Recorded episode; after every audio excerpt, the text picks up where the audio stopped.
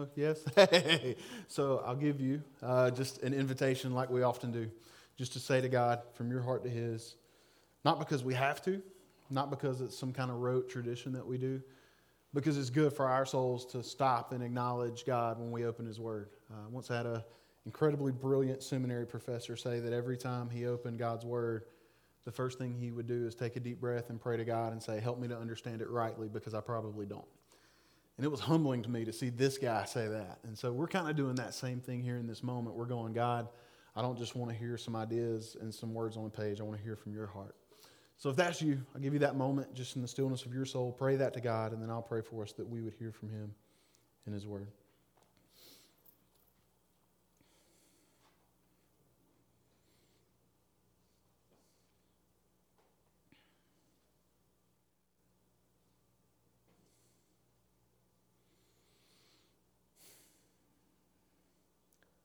Father, my doubts and struggles often tell me otherwise, but you are not shy. You're not hiding. That's not your, your normal mode of operation. You want us to know you. God, it's not fanatical, it's not weird for us to expect that we would in these moments as we open your word, hear from you, the Almighty yet invisible God, that you would speak to our souls through your word. God, it's honoring of you. So, God, I, I'm humbled by your word. I'm humbled by the opportunity to preach it. And I'm hopeful that you would do much more with it than I could have ever planned or fathomed. God, for every heart that would say to you that they want to hear from you. God, don't let this become for us stale routine. God, but for every heart that would genuinely cry out to you and say that they would love to hear from you. God, I pray that you would honor their faith in you and that you would let them know that they've heard from you. Let your word be powerful in us as we do our best to consider it. We ask it for the glory of your name and our joy therein, King Jesus. Amen. So, something that's happening more in my life as I'm getting older. It's, it's been happening for a while now, but it's, it's really picking up pace. Is, is that I'm starting to think back to things that my parents said and realize how right they were, how important they were, right? Many of us have had that moment already, or you're starting to have that moment. Sometimes it's as maybe an older teenager, especially you get on a little further in life and you're doing adult life and you start to see things your parents said starting to light up and make sense. My dad had several things he would tell us often, several sayings that I could spout out to you, but one of the things that he preached the most often was that you fill up your gas tank when it's half empty.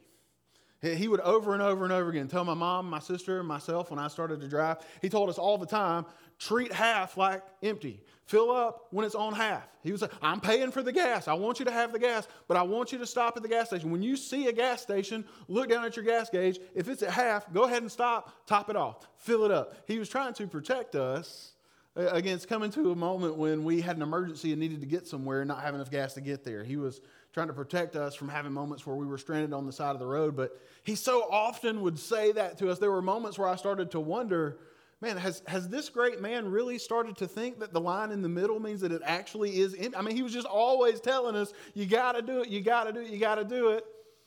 Well, fast forward a few years from me, from when he started to preach that message to me, to when I was in my mid 20s, I was a student pastor.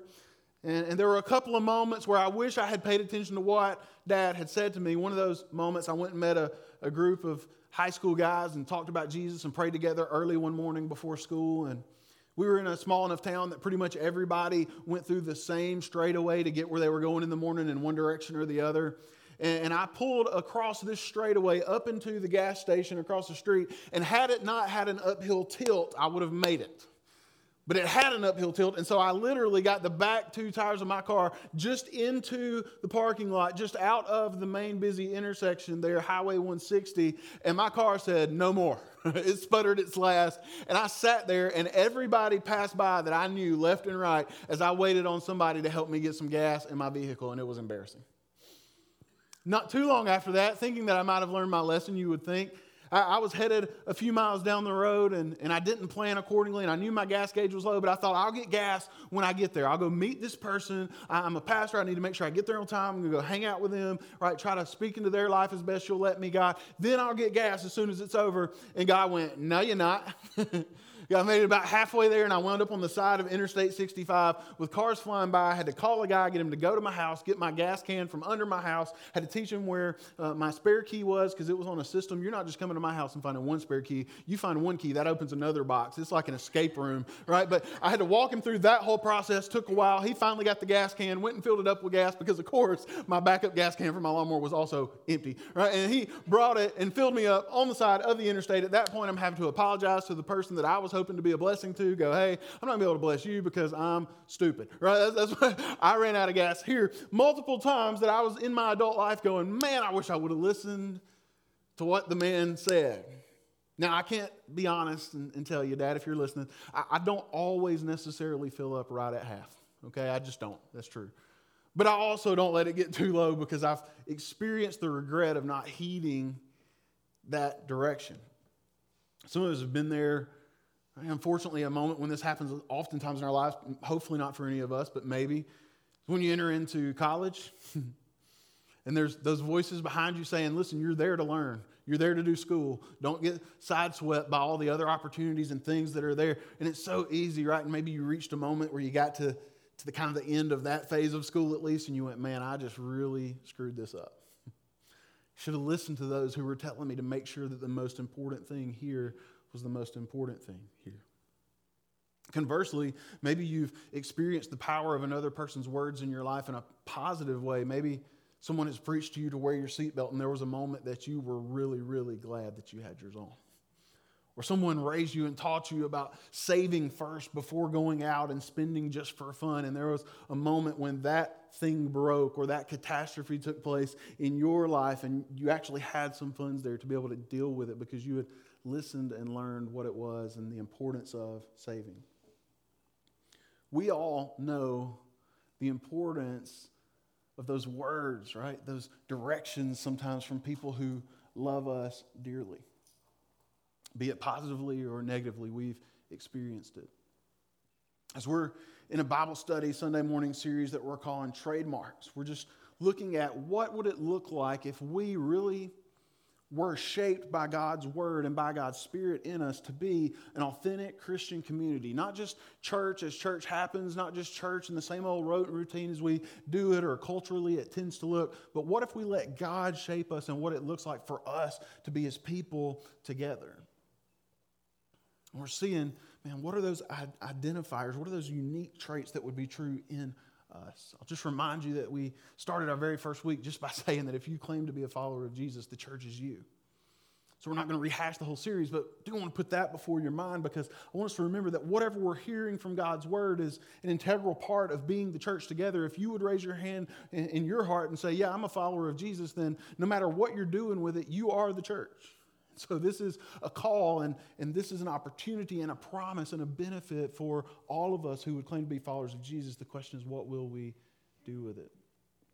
Today, we're going to see that one of the trademarks of being an authentic Christian community, of being a place where we can be the real us and we can really worship the real God. One of, one of those characteristics is the importance that our words have with each other. We'll see that this week and again in a different way next week. We're going to look at Hebrews chapter 3. You want to turn there in the New Testament while you do, I'll just remind you if you've studied Hebrews before, maybe even a few weeks ago, we talked about Hebrews, you may remember. Hebrews is, is written by an author that we don't know for sure. He never identifies himself. Seems to be a guy that probably had Jewish heritage, and so he knew all the old customs from the Old Testament, the Old Covenant way of relating to God. And what Hebrews is ultimately all about is taking each little facet of the Old Covenant way of relating to God, the way that God had prescribed for his people to relate to him in the Old Testament, is taking each facet of that apart and looking at it and saying, hey, this was good, but, but Jesus is far greater. He's way better. This was good and it had its purpose and its use, but this is way better to do life with Jesus this way. We just got through singing, Your way is better. That's, that's the point of the book of Hebrews. Hebrews chapter 3 is doing that. It says in the first six verses, basically in a nutshell, that Jesus is greater, far greater than Moses. And for some of us, it might kind of just skip off of us to go, like, why would you even need to say that? But understand that Moses was a really important, impactful dude for the Jewish people. And so Jesus is greater than Moses in the first six verses. And then in verses 7 through 11, the author, inspired by the Spirit of God, is laying before his original readers and then us, the hearers, this picture of God's people in the Old Testament if you remember, Moses, the one that Jesus is greater than, was sent by God to go and be a leader to take God's people out of slavery in Egypt. But he wasn't only sent to remove them from slavery, he was also sent to lead them from slavery into this new land of freedom and rest called Canaan. And so in verses 7 through 11, that story is being referenced and being brought up to our attention. And it says in those verses, verse 11 specifically, that that it was because the people failed to trust God. That's why they would not be able to enter into the rest that God had given them. So there was a moment when they could enter into Canaan if they would just trust that God was giving it to them and that God was bigger and stronger than the intimidating people who occupied the land. And instead, they didn't believe. And so they wandered in a desert for 40 years. I got hot outside on a, on a cool temperature day yesterday cutting my grass. I can't imagine. I was on a riding lawnmower. How hot could it be? Right? But, but they walked around for 40 years. I happen to be 40 years old. So that would mean my whole life would have been just a, a desert walking to this point. And it was 40 years that they didn't have to experience that way, but they did because they didn't trust God. That's what's going on in Hebrews chapter 3. That's kind of the point of verse 11, which leads us up to this thought. Hebrews chapter 3, verse 12. It says, Take care, brothers, lest there be in any of you an evil, unbelieving heart, leading you to fall away from the living God. Now, it's not going to be our main thrust for today, our main focus, but there's a, a pretty big time interpretive issue here that I want to make sure we hear. How could it be that this writer is saying to these people who have trusted in Jesus, he's calling them brothers, but then he's also saying, be careful for what? What's he urging them to be careful about? Don't have unbelief in you like the Israelites did, because if you do, you will fall away from the living God. So that raises the question what does that mean then that somebody who's genuinely known Jesus, that's actually had real sincere faith, does that mean that they can somehow fall away from that sincere faith and they no longer know Jesus in a real way? That's not the message of the Bible. It's not it. And, and if you believe differently, I respect you. I want to honor you. We can talk kindly about this over coffee or cookies or whatever you want to do, right? But the message of Scripture is that our faith and our salvation is secure because it rests in the strong hand of Jesus. That if we truly have faith in Him, our faith will continue on. We're going to see this again in a few verses. If, if that's the message that God gives His Spirit to us in a way such that He will not take it back, it's very clear in Ephesians. He's not taking it back. Once He's given Himself to us, we are His.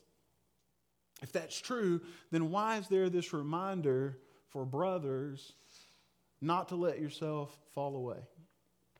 It's an intriguing question. It's one that maybe we'll see more fully one day when we see God face to face. But I'll just offer you this that possibly these reminders that we see in Scripture, more than a couple of times, by the way, are there because they provide us the knowledge we need to be obedient in the first place.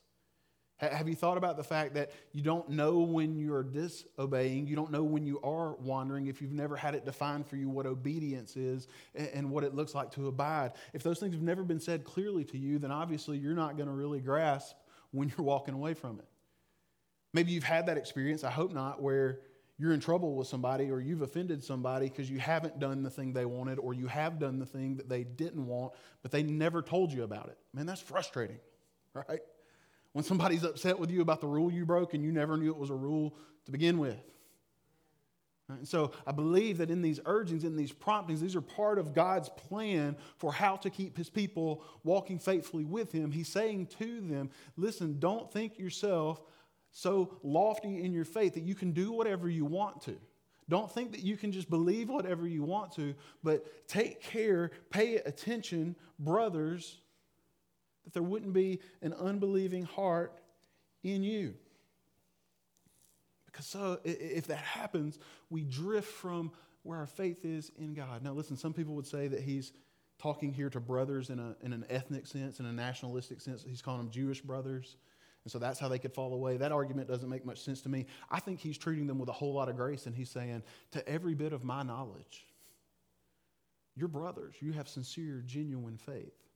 But he also realizes, I believe, that he knows I'm not God, and so I can't ultimately say with certainty the way that God can. Who knows? And so I'm going to urge you, I'm going to encourage you against allowing yourself to let this unbelieving heart exist in you. It's interesting, isn't it, that his focus is not here on what's happening, on, on what the, the sin that's actively taking place in these people's lives. His focus is somewhere deeper than that. He looks beyond the surface down to the source and he says, Look at your heart and see if there is faith there. So often for us, the things that break us down in our faith or the things that we feel shamed or condemned about, maybe by super religious folks, it's, it's the outward stuff, it's the action stuff, it's the sin that we see out here. And yes, God calls us away and commands us away from that. So I'm not making an excuse for that. However, what we see here and what I think we see throughout the gospel is that the place that we're to look first the place that we're to ultimately aim our excavation at and dig and scrap the hardest to get to as we starve this surface of sin. We don't continue on in this stuff out here. We fight it with everything we have, but we're not content with that. We want to see what's in my heart. Because in every place that, that our actions are straying away from faithfulness to God, you can be sure that there's some way in which our hearts are straying away from faith in God. So he's saying, be careful pay attention that there wouldn't be an unbelieving heart in you. Have you ever exploded on a spouse or your kids or a coworker? The day was going well, and then they said that thing, and you just blew up. And you thought, man, where did that come from? Like, I, I, didn't, I didn't realize I was that. I've done that a few times. Just, ugh, it all comes out. And then I'm like, man, I didn't, re- that was some ugly junk down inside of me. Where did that come from? What happens out here comes from what is in here. And so the call is pay attention to your heart. And he says, listen, take care to do this. The call is one, not just, hey, remember this as an extra. Hey, write this on the second page of your important faith practices. He says, take care, be diligent. The Proverbs will say, above all else, guard your heart. Above all else, everything else that's important, guard your heart because it's the wellspring of life. It's where your life comes from. And yet, so many times we think it's such a small thing.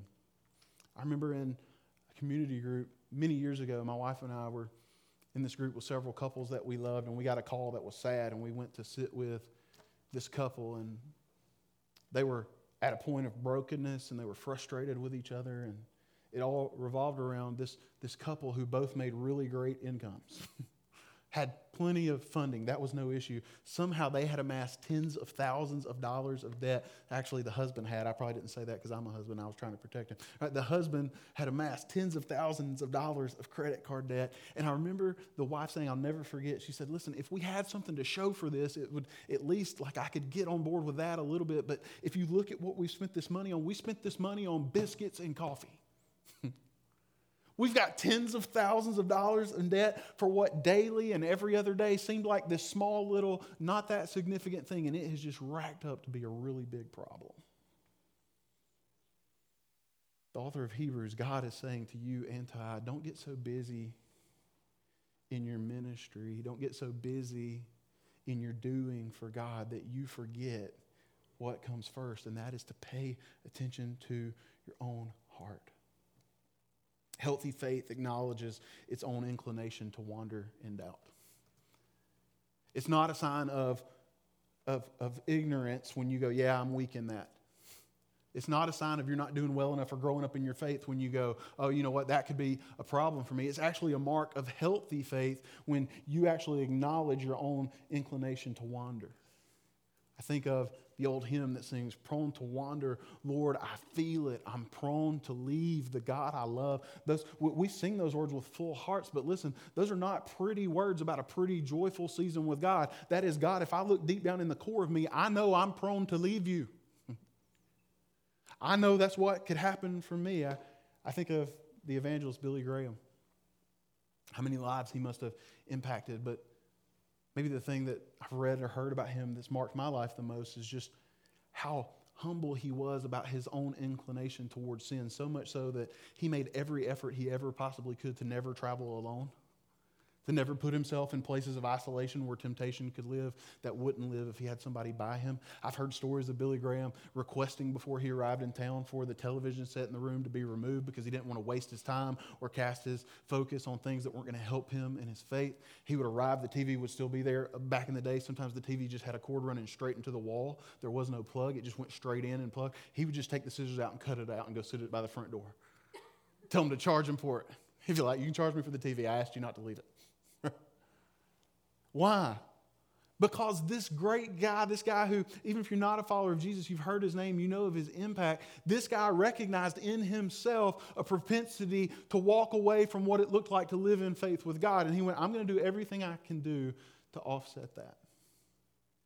Follower of Jesus, where in your heart and in your life today may God be going, hey, psst,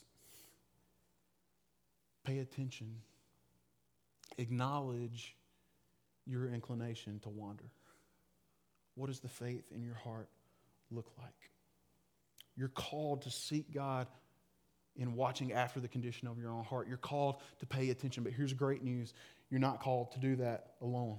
Verse 13 says, Instead of doing that, instead of verse 12, allowing unbelief to exist, verse 13, instead of that, but exhort one another every day as long as it is called today, that none of you may be hardened by the deceitfulness of sin.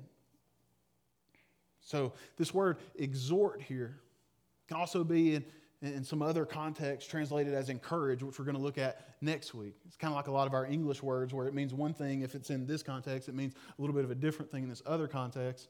This word exhort here means to urge strongly, to plea with somebody to regularly be calling out to them and saying, please do this, to make a strong appeal to them. It's, a, it's an emotional thing. I'm invested in this. I'm asking you, please, to do this or to not do this. And the writer of Hebrews, writing to a group of Jesus followers that he calls brothers, says to them, Listen, your faith and the condition of your heart is something you should take seriously, but understand it's not just yours. Listen, each of you, all of you together, exhort, strongly urge, and appeal to each other to this gospel, to this faith, and away from faithlessness. Do this, when does it say? Every day. Another translation says day after day. It's supposed to be a, a regular part of our faith that we're calling each other to faith in God and away from doubt in Him. Regularly urging another from doubt to faith is a mark of your love for them. When you're present in somebody's life and you're saying, always fill up when it's empty, or, or when, it's, when it's halfway there. Sorry, Dad, got it wrong. My bad. That's why I had those problems those two times if you're watching, right? right? I always fill up when it's on half. That's a mark of love to be saying that. Hey, think about how you want your future to look and what you want to invest your energy and your time in. Somebody who's saying that into your life over and over again, they're not saying that to beat you down with the weight of thinking through life. They're saying that because they care about your future. We're called as followers of Jesus to be present in each other's lives and regularly urge one another to faith and away from doubt. Just this past week, we started community groups. Our first week for this semester, my family's first week to be part of a, of a DBC community group ever. Our first time uh, to, to be in a community group in quite a while, to host one in our home. And as we sat in our home and people mentioned things in their lives, and I was so like just, man, it was just a God thing to me at least that people were having bravery to step in and share things. And as somebody would share, we'd take a moment and stop and pray for that individual. And man, it was just, man, it was just cool. If you were there and you didn't think it was cool, don't tell me because I thought it was God, okay? But in that moment, we, we I, shared some things that are, that are kind of fears for me, some stuff I'm wrestling with right now that I'm, I'm scared about. And everybody stopped, we paused, prayed for me, awesome moment. And then after that, somebody that I didn't even know that well went, Hey, I got to say this to you. I was like, Uh oh. like that, I don't think you missed the rhythm. Like we're supposed to say the thing, pray for the thing, put the bow on it, move on, right? But they went, no, no, no, I got to say this to you, and I was like, that probably means God's got something to say to me. He said, Listen, when you're in that fear, I know that kind of fear. And when you're in that fear, you got to stand strong in the Word of God. And man, I wrote down on my little paper that I had in my lap, what truth from you am I supposed to be leaning into when I fear in this way? Because I needed somebody else. I'm so glad that they did. I needed somebody else to speak into my reality and say, hey, listen, there's truth from God for you in this moment. I needed someone to exhort me. Now, quickly, because I don't want to just say, hey, be a people that makes yourself available to each other. Listen, we'll never effectively exhort one another if we don't truly know one another. You ever been exhorted a whole lot by somebody you don't know very well? That feels kind of weird. that feels a whole lot like somebody's just bashing you over the head. If we're going to exhort each other well in the way that Christ calls us to, we're going to have to make ourselves available to each other. You can't exhort me about what you don't know is present in my life. We're going to have to make ourselves present in other people's lives to go, hey, I'm going to be part of your life in this way. But I don't want to just say, let's make ourselves available. Let's promise to be present in each other's lives. Let's go exhort each other and not talk at all about what would trip us up from that or, or what would it look like for us to do that. So, so quickly, one objection is really easy one I think we can all get on board with. What if I go say that to them and it gets weird? What if I go say that to them and they get angry or they get mad?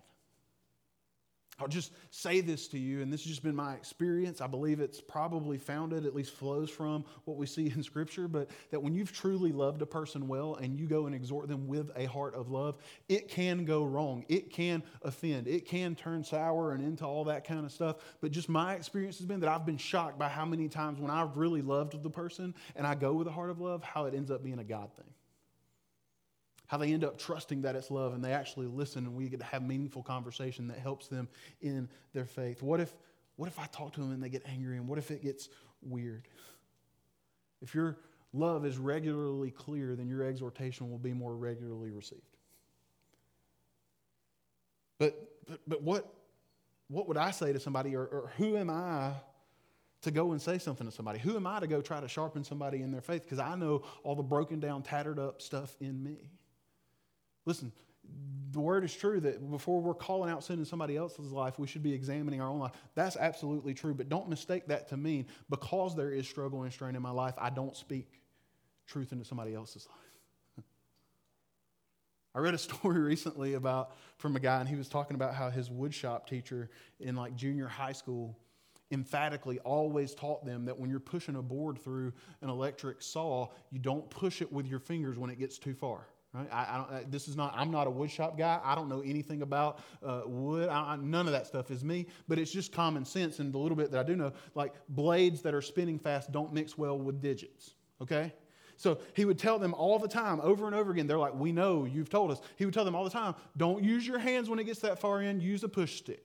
Just get another little stick of wood to use to push the wood through. And that way, if something goes haywire, it's chewing up that push stick, not chewing up your fingers. And this guy's uh, that was telling this story is, is older in life and he's reflecting back on his life and he talks about how many times he had thought about possibly pushing a board through and he went, uh, and he got mad himself, frustrated, was like, I guess I'll do it. Had to walk across the room, get the push stick and push it through, even though it probably would have been fine to use his hands. And he says, one of the reasons that I still remember that lesson from that woodshop teacher, one of the reasons that I still heed it is because every time he was telling us about that with his hands lifted in the air, he was missing half of one of his fingers. He said he had pushed a board through before and he knew that it didn't go well if you don't use a push stick. Listen, his woundedness, his error, his weakness was not something that delimited or, or made smaller the impact of his message. It was something that magnified his message all the more. And when we as people of God are willing to look at other people and go, listen, I struggle with this too, but maybe that's why I can see it more. Listen, I, just want to encourage you in this way. Listen, our own weakness, our own brokenness, our own imperfection can be our platform to point to the beautiful grace of our God. We can't wait to be faithful to exhort people until we get it all figured out, or we won't be exhorting anyone ever.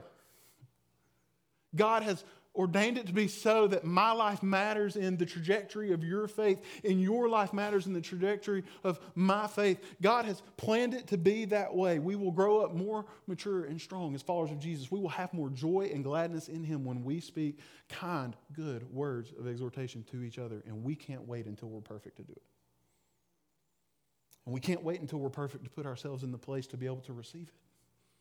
We got to be known as who we really are man, grace is not grace and the gospel is not joyful if we have to present ourselves as somebody else. But when we can really be us and come up in here and worship a God who loves who's really us and love each other in the real way who we really are, that's powerful. That's the love of God. Will you exhort others? Or will we push back because, well, well just a last practical, I'll just give you this just encouragement for me always go with a heart to ask questions before making assumptions. Not go, hey, I think I may be seeing this. I'm not sure. I think I may be seeing this. Or, hey, this might be happening in your life, and even if it is, trust me, I've been there. When you go with a heart to ask instead of going automatically with a finger pointed, and people believe that you're for them. Will we take this kind of action? Will we be present enough in each other's lives? Will we take courage to exhort one another? Not to our best ideas, not to do it just like I do it. We're not exhorting people whether you should drive a Ford or a Chevy or you should cheer for the Tide or that other team, whatever, right? Kent State looked good yesterday. Anyways, right? right but we're not, it's not about your preferences. When we're exhorting people, we're exhorting them to the truth of God, His love for them, and how that should lead us in faithfulness. Will we be those kind of people? God uses this kind of interaction to produce in us and cultivate in us the priceless kind of faith and to prevent in us the worthless kind of faith. you see that? We're going to read a few verses. So, see the strong, beautiful kind of faith in verse 14, and then remember this example that he's using in the last verses of the other type of faith that falls apart. Verse 14. It says this For we have come to share in Christ if indeed we hold our original confidence firm to the end. Verse 15, as it is said, Today, if you hear his voice, do not harden your hearts as in the rebellion. For who were those who heard and yet rebelled? Was it not all those who left Egypt led by Moses? And with whom was he provoked for 40 years? Was it not with those who sinned, whose bodies fell in the wilderness? And to whom did he swear that they would not enter his rest? Who was it that God said, You won't enter my rest? But to those who were disobedient. So we see that they were unable to enter because of unbelief. They had some idea of faith in God. They had some motions they had gone through and the idea of outwardly obeying God. But in the moment when it most called for them to trust God, to step into the promised land that He was giving them, the rest He was giving them, they didn't trust God, and that unbelief led to disobedience, and so they didn't enter that rest. And that physical reality of the journey for the Israelites is supposed to be for us, man, a, a great picture of our spiritual reality. That there's a much better rest for our souls. It'll exist perfectly forever in eternity with God, where there'll be no brokenness, no hurt, no shame. But we can experience it even now in great measure the more we lean into and learn to trust in Jesus alone and hope in Jesus alone for our salvation. He says in verse 14, we've come to share in Christ if our original confidence, if the faith we have in Jesus alone as our hope for acceptance from God, if we hold to that firm to the end. Different terminologies are used to talk about this. You may prefer to say once saved, always saved. That's, that's been used before. I personally would prefer to say that, that sincere faith perseveres to the end. Or maybe just really simply to say real faith lasts forever. And the picture that I want to, to wrap with today and to kind of land in our hearts today as we finish is just this. What if your real faith propels you and carries you to the end and there's joy there in the presence of God. But what if you also look around and see that your life has been used to help others make it to the end? I was at one time, I, I, was never like an athletic trainer or any, don't, don't get me twisted, but there, there was a day when I was in much better shape. and with some guys that I was trying to invest in spiritually, I invited them into my exercise world. And I'll never forget being outside one day with this guy named Will. We had some good runs together. We had some bad runs together. Um, I was running with Will, and he was kind of just getting started back. And, and, it wasn't like a thing I had bottled up in my head. It just kind of came out, and I went, man, that's good. I should say that more. I was running, and we had 30 seconds left on our clock to be at a full sprint. I said, 30 seconds. I said, man, you could do anything for 30 seconds. And he's, he's chugging just like I was when I started, like I'm fixing to be when I start back. Hold me to it, please. Pray for me. He's chugging and his face is red. He looks like one of the elves on a Christmas claymation, like he's got the big red puffy cheeks, right? He's hurting, but for 30 more seconds, he kept his limbs going. Now, when those 30 seconds were over, I wasn't sure if he was going to make it, to be quite honest with you. Fast forward a few months, and there's a group of us guys together, and we're in a gym, and we're doing this interval workout where we're pushing our bodies to go for a certain amount of time, certain amount of reps. And I hear Will say out loud to somebody else in the gym who's struggling, I hear him go, Listen, 30 seconds, you can do anything for 30 seconds. I thought, wait a minute. I remember when I said that. I may need to trademark that, right? Like that may be good. No, but it was such an uplift to my heart to think that here's a guy in the gym with me who's progressed so far in several months, and he's turning around and he's bringing somebody else with us. And there's a group of guys in here who are becoming more healthy, more able to live their lives, more able to focus their minds. They're able to do these things for the glory of God. God, let me be some small part of that by letting it eke out of my mouth to say, You can do anything for 30 seconds. And now I get to look at Will right next to me, doing better than I'm doing on some things and encouraging another brother that he can do anything for 30 seconds. Quickly, and we're done. One of my most poignant memories with my oldest son, Judson, he was about, I guess, four or five, and just nighttime prayer, talking about God with him. He asked some questions about Jesus and the cross, and so I started talking to him about that again. And when I kind of wrapped that up, I said, Man, so that means that if we put our hope in Jesus, that we don't ever have to be punished forever and we don't ever have to die on a cross because Jesus did that for us. And man, his eyes were so big, and he was like, wow. And the first thing he said after that, asking about his sister who was in the very next bedroom, he said, Daddy. I said, Yes. He said, Does Paisley have to die on the cross? I said, Buddy, if she hopes in Jesus, she never has to either.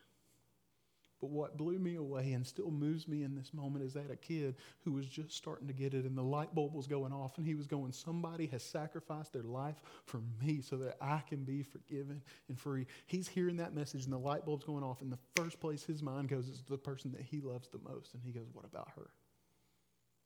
I want her to go with me. Real faith lasts forever. God's intention is to use your life in mine and my life in yours, your lives in each other's, to propel that real faith along as we exhort each other kindly, sincerely, committedly. What does that need to look like in your life? I want us to pray together today as we conclude this time. I want to ask you maybe you just pray to God and say, God, is there somebody in my life that I need to exhort? Is there somebody that I need to go and urge and ask them to walk away from something because it's clearly not from you? Maybe that's somebody who's never trusted Jesus. Maybe it's somebody who's, man, a faithful follower, but there's a, a blind spot and somebody needs to help them. Only if you're going to do something with it, I want to ask you to ask that of God now. God, is there somebody you want me to go speak to? Maybe some of us need to say, God, how do I need to make myself more available to people? What does that look like for me? Let's ask Him.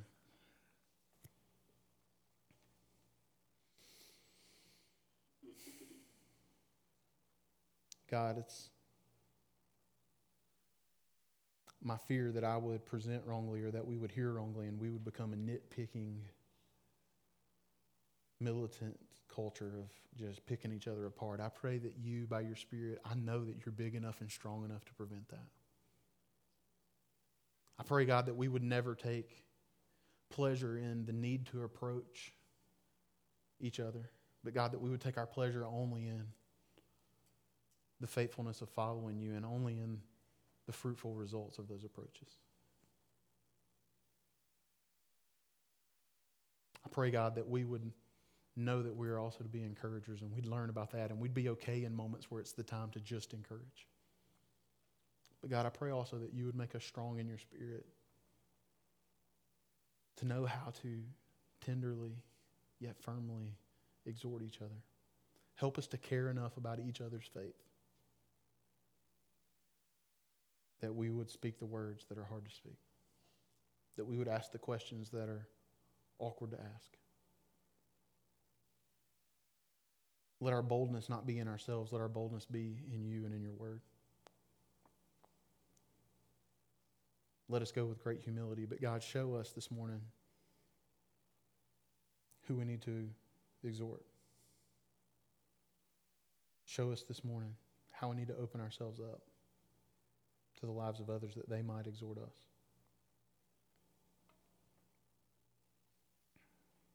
What does that look like for us, God? Would you whisper that to our souls, even right now? Would you give us the courage to step in faith? Would you let us enjoy flourishing as a sincere community of your followers and seeing that community draw others in to find their freedom in you? Show us, God. Show us now. Lead us as we walk out to worship just the way we came into worship. Worship with our lives. Lead us in it. Ask all these things for the glory of your name, Jesus. Amen.